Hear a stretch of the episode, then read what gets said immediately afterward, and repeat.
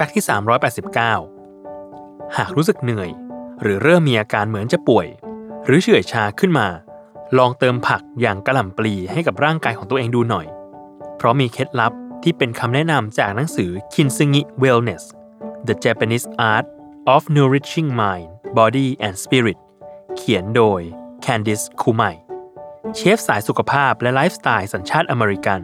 ที่ได้ถ่ายทอดวิธีการปรับเปลี่ยนอาหารให้ร่างกายรู้สึกดี และกลับมาเฟรชอีกครั้ง เหมือนได้ดีท็อกซ์ร่างกายจากอาหารด้วยตัวเอง หนึ่งในนั้นคือกระหล่ำปลี ที่ถือเป็นยาขับปัสสาวะทางธรรมชาติ มีคุณสมบัติช่วยขับของเหลวส่วนเกินในร่างกาย เช่นเหงื่อ ปัสสาวะ โดยกระหล่ำปลีประกอบด้วยน้ำประมาณ 92%จึงทำให้การกินผักประเภทนี้ มีส่วนช่วยในการเผาผลาญแคลอรี่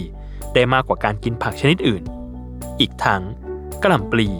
ยังเป็นแหล่งรวมของเส้นใยอาหาร วิตามินจำเป็น อาทิ วิตามิน A วิตามิน C